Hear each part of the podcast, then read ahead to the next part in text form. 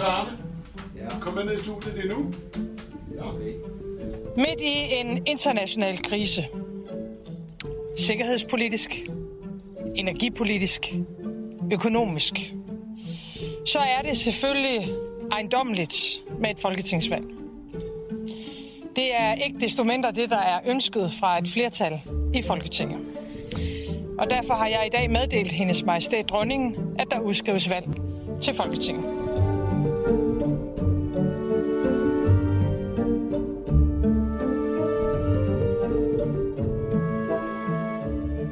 Her var det Mette Frederiksen, der udskrev valget øh, i dag onsdag. Øh, det her det er allerede få timer ind i valgkampen noget af det mest vidunderligt fascinerende. Jeg har det sådan, at det her det er det mest interessante valg i min levetid. Den er jo ikke lige så langvarig som jeres.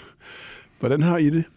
Jo, men det er et utroligt spændende valg, fordi øh, der er rigtig meget på spil, og der er rigtig mange ubekendte partier, der ligger på spærregrænsen. Mm. Enormt tæt løb mellem blokkene. Ja. Hvad med dig, Arne? Det mest interessante valg i din levetid?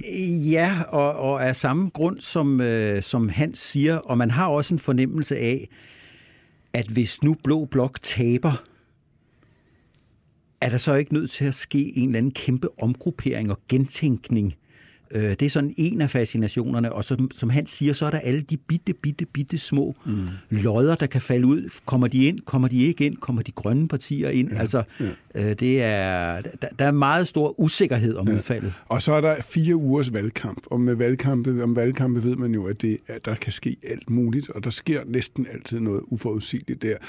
Den har jo allerede været i gang nogle timer. Mette Frederiksen udskrev valget kl. 13, og jeg styrtede rundt lige siden. Øh, jeg kan se, Arne, du har faktisk øh, et badge fra Christiansborg hængende om halsen. Det er sjældent, jeg ser dig med det, faktisk. Du har været derovre. Ja. Øh, hvordan var det? Nå, det var de radikale, ja. som, som forsøgte at, at virke som om, de var fulde af optimisme. Mm-hmm. Ja, og du har også været til pressemøder. Ja, jeg har endda været til to. Jeg har ja. først været til statsministerens på Marienborg, hvor hun udskrev valget. Øh, og så har jeg været til Venstres pressemøde med Jakob Ellemann Jensen og øh, nogle af partifælderne, der fortalte, hvordan de har tænkt sig at gribe det an. Ja.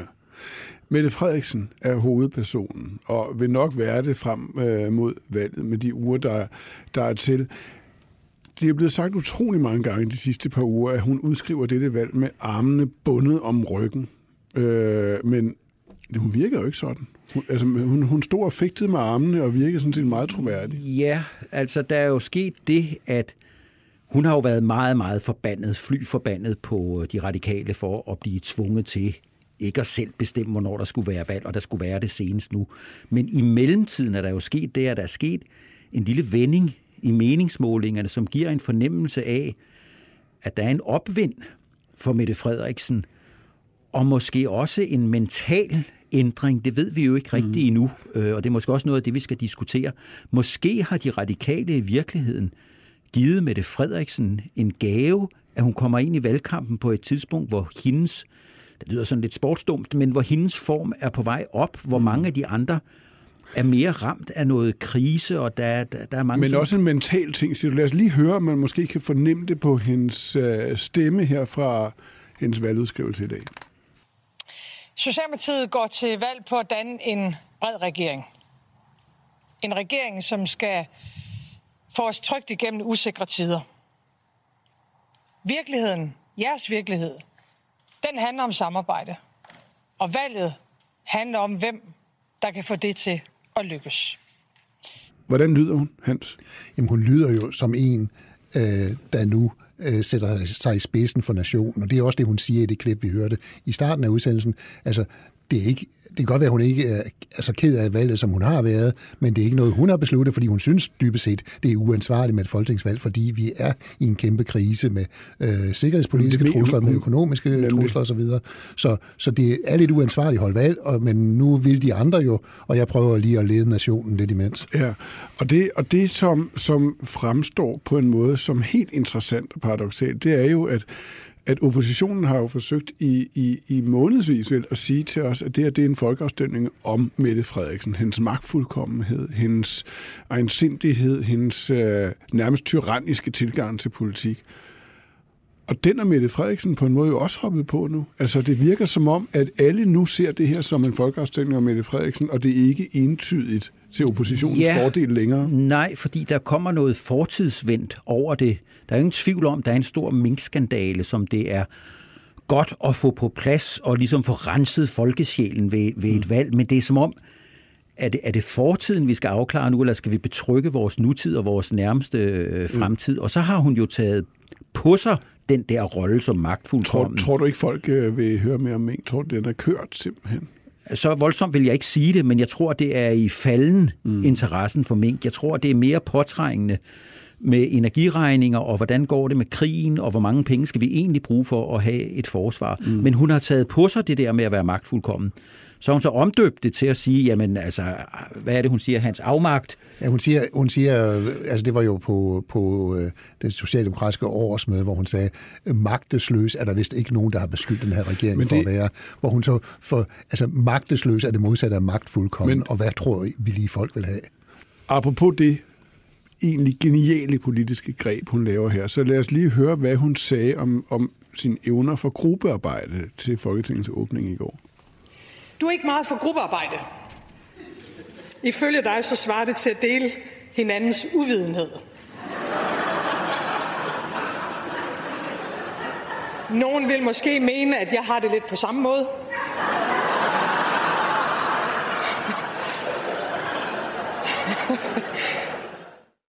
Det er helt utroligt på en måde, det her, fordi vi ser en jo, og kan man næsten tro på det, en, en, en forvand, forvandlet Mette Frederiksen. Altså en, en, en, øh, en statsminister i underskud, som reagerer vredt og nærmest irriteret bittert på nærgående spørgsmål i månedsvis. Pludselig fremstår hun som et menneske med overskud, som for oppositionen, som jo prøver at fremmane hende som en slags djævel, der slår en hjertelig latter op når hun fortæller vidtigheder? Jamen, jeg tror, hun, hun hviler i den rolle, hun har fået nu på en eller anden måde, fordi hun forsvarer sig jo længe mod det der beskyldning om magtfuldkommenhed, og de laver annoncekampagner. Vi har lavet det sammen med de radikale, og det sammen med Dansk Folkeparti, og det tredje sammen med Venstre, og noget fjerde sammen med nogle andre.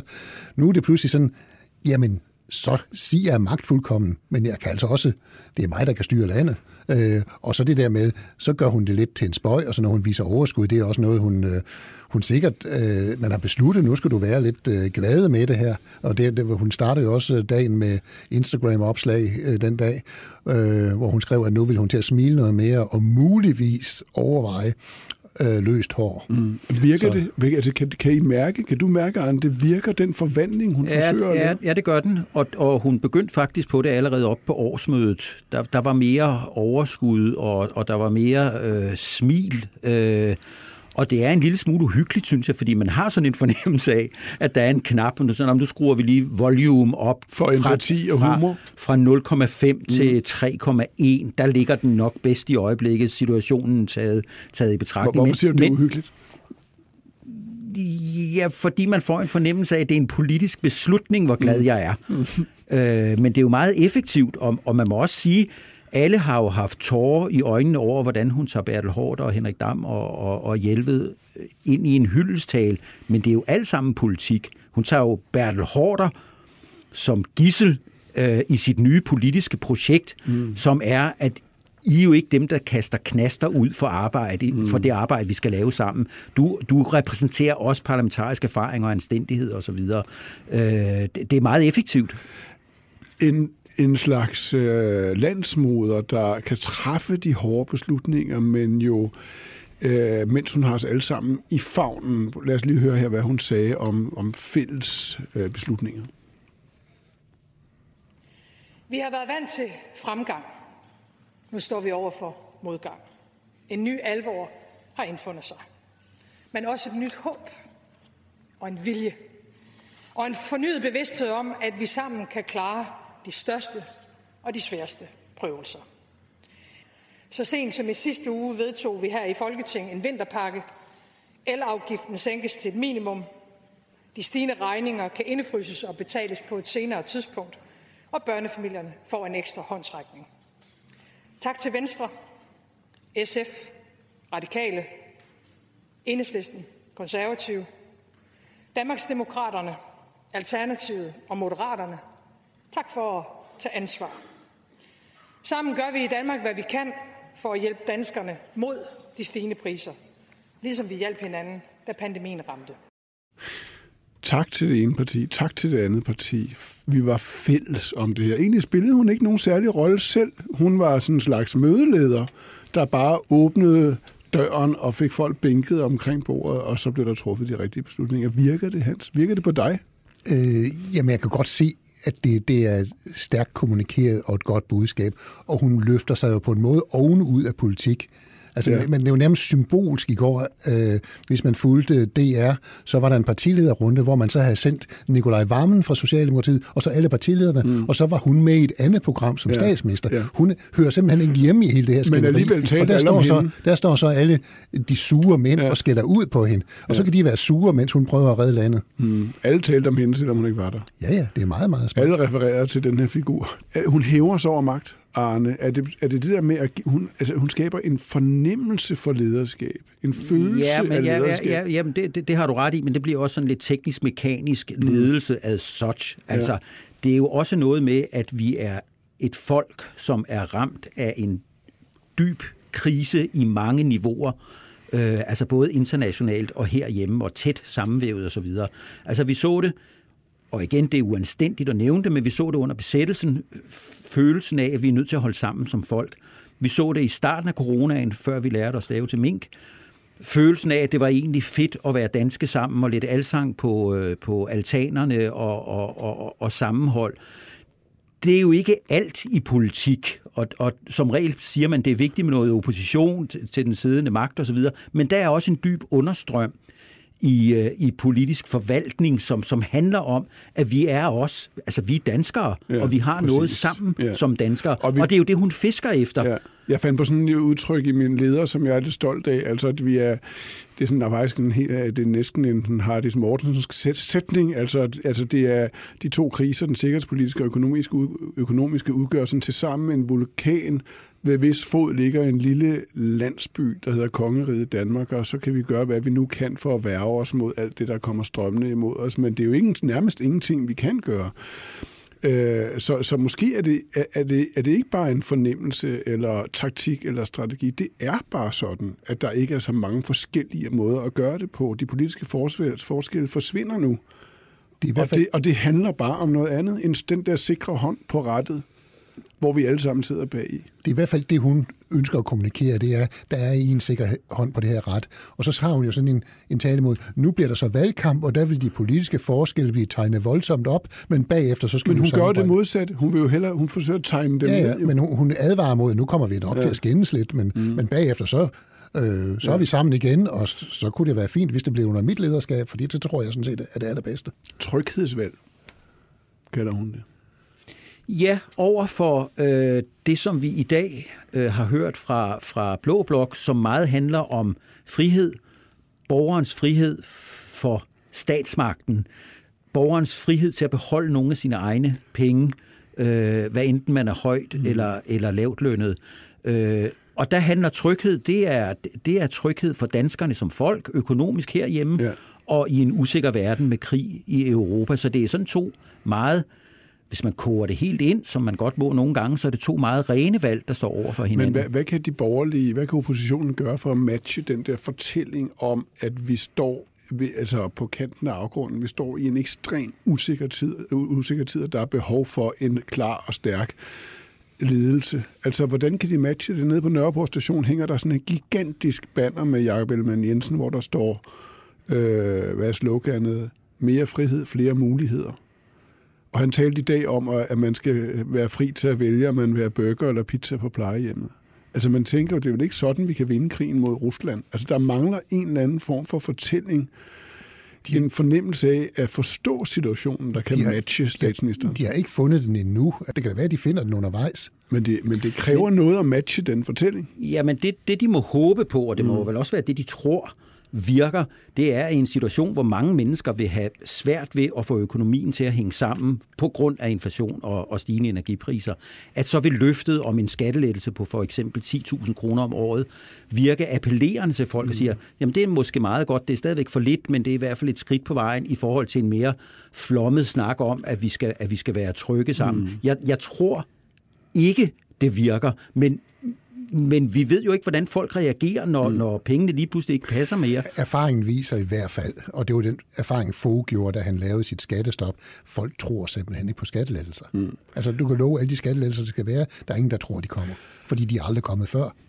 Mette Frederiksen er nu på vej ud i valgkamp, ligesom alle de andre. Og vi ved om Mette Frederiksen, at hun, hun er virkelig stærk i medvind. Hun bliver lidt mindre positiv og øh, energisk øh, i modvind. Fire ugers valgkamp er jo tilstrækkeligt til, at man, man kan ikke undgå modvind. Man kan ikke undgå nedslidningen. Og vi ved ikke, hvilke pludselige ting og sager, der opstår. Øhm, hvad glæder I jer mest til de næste par dage? Hvad er det, der får pulsen op hos jer lige nu? Jamen lige nu er det jo bare fornemmelsen af at være i valgkamp. Altså mm. man, man må bare indrømme, når man er i den der politikbranche som journalist eller som noget andet, så bliver man jo lidt øh, høj af valgkamp, fordi det er jo, det er jo øh, politik juleaften, vi er i gang med nu, og advent, øh, vi starter på her med den første uge, og anden uge i advent, og det går stærkt, og så er det juleaften den 1. november. Øh, så det er jo bare fedt på den måde, og man får jo set, hvad de virkelig indeholder, de her politikere, Jamen, man går for. I bliver ikke træt af det? Altså, I tænker ikke, åh oh, nej, nu skal vi til det igen? Nej, fordi det handler jo om den rå magt, og den er sædvanligvis pakket ind i nogle fine og meget udmærkede ritualer om, hvordan vi forvalter det osv. Nu er det lige pludselig det ligger og flyder i gaderne, det skal samles op. Der er enkeltkandidater, der kan se, at de skal måske til at lave noget andet. Der er partier, der kan se, at alt det, de har arbejdet for i 4, 8 eller 12 år, det braser måske sammen. Så derfor så er der sådan en, en hudløshed, og mm. også måske et løfte om en hæmningsløshed mm. i valgkampen efterhånden, som det spidser til, at der begynder at, at kunne tegne sig en konklusion. Og Men, det kan man jo godt lide. Man må have lov at håbe. Ja. Tak fordi I var her.